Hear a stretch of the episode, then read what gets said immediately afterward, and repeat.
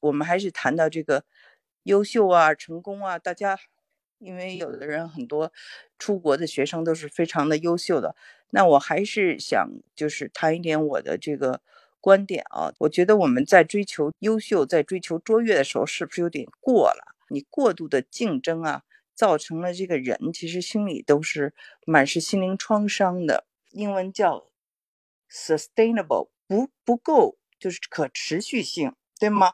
你怎么持续啊？这个在过度的竞争中，你使了所有的力气，最后呢，你就没有力气了，对吧？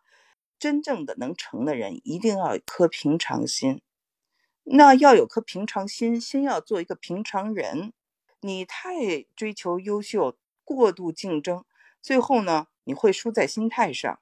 你心态上容易自满，觉得自己比别人强，觉得自己比别人聪明，觉得自己比别人优秀，觉得自己比别人上的学校好，就自我感觉良好。以后呢，就是千招易，满招损，对吧？你最后就落后了，因为你骄傲了。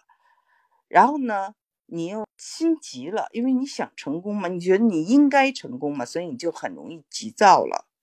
然后你还容易慌，心慌了，就是说，哎，我这个怎么会出现这个错误？我怎么会失败啊？有一点点挫折，你就会慌了，你就会失掉了你支撑你的力量，你就承受不了，承受不了失败。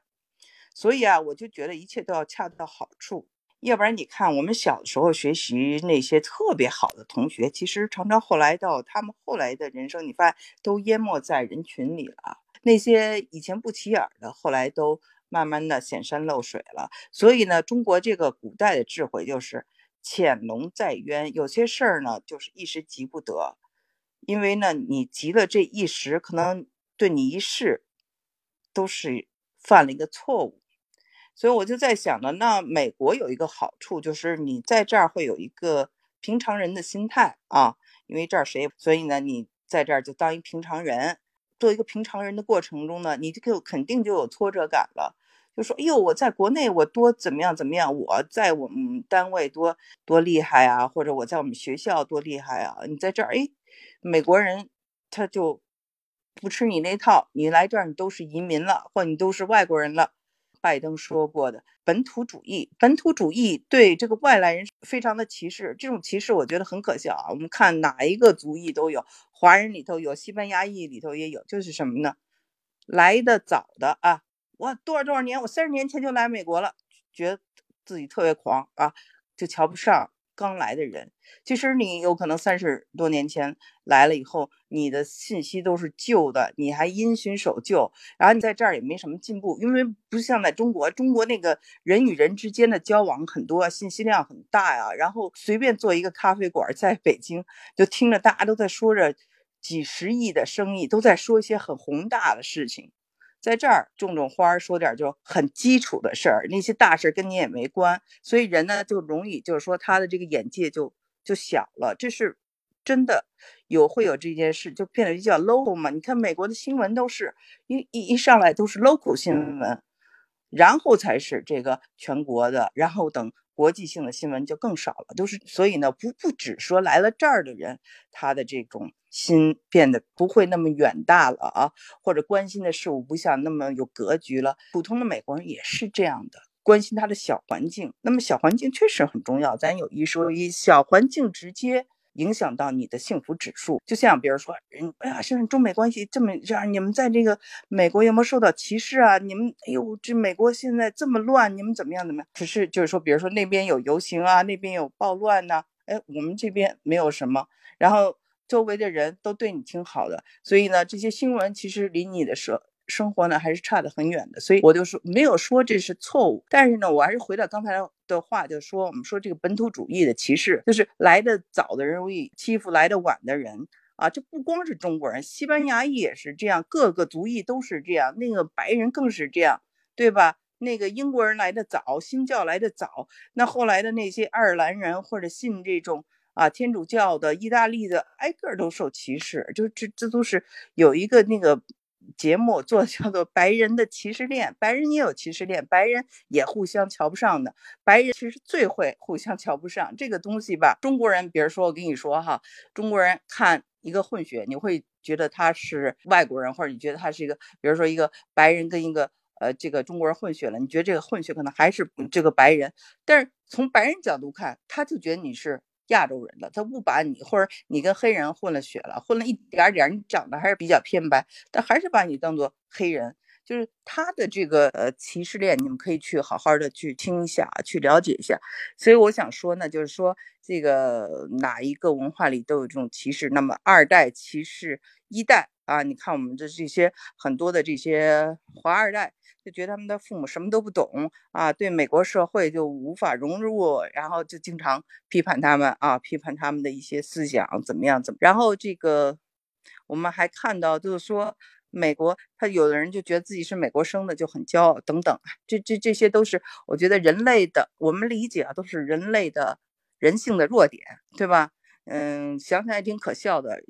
人 要是不自我感觉良好，他怎么活下去？怎么 validate？他总得自我感觉良好，总得找点事儿，觉得自己比别人强吧。所以咱们也理解啊，一般有这种想法的人，他一定都是比较说难听点 stupid，对吧？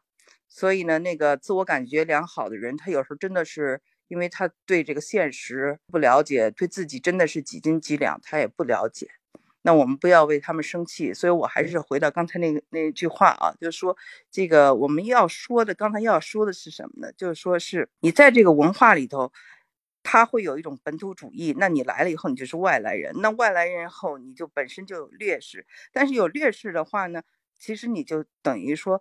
要一个平常心来对待，因为人呢，真正的他他有这种成就感的时候呢，他是从劣势到这个优势。比如说，我们看啊，这个叫姚安娜吧，就是这个华为的这个什么公主啊，英文叫 quote unquote，就是中中国是一个共和国嘛，就没有这些什么王公贵族嘛，但是就是说这个公主这个词儿的时候，就带着一定的这种嘲讽的。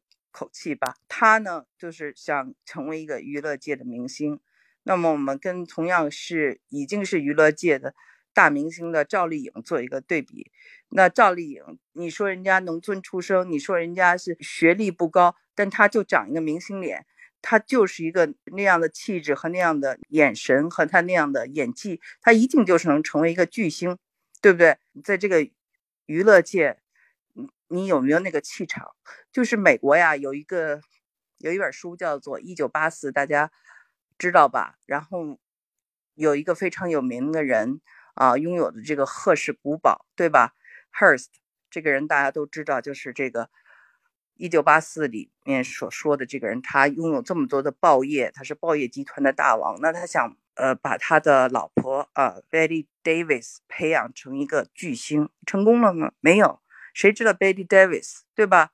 大家都知道英格丽鲍曼，知道家宝等等，就是捧不红的，这没有办法的事儿。老天不可能什么都给到你，所以我就想说呢，老天不可能什么都给到我们，所以我们我们来到了美国，我们又受到了这种说没有优待了，或者是你的等于是一个英文叫 free fall，就是你的一个人生的一种，其实是一个小危机了。每一个我想。背井离乡的人，包括你考一个大学，从一个小城到一个，比如说你去上复旦大学，你去上北大，一方面是件很美好的事情，一方面其实对你来说也是一个这种很大的一个人生挑战，因为你离开了你的 comfort zone，就是你的舒服的这这个圈层，然后你要去跟比你厉害的人去竞争，然后你要跟一个不是不在你的这个地盘的地方去竞争，那你肯定是要就是。被打压的，一开始就是被打压的嘛。人类都是这样欺软怕硬的，对吧？人 家就说了，这个这儿土地爷你还没拜呢。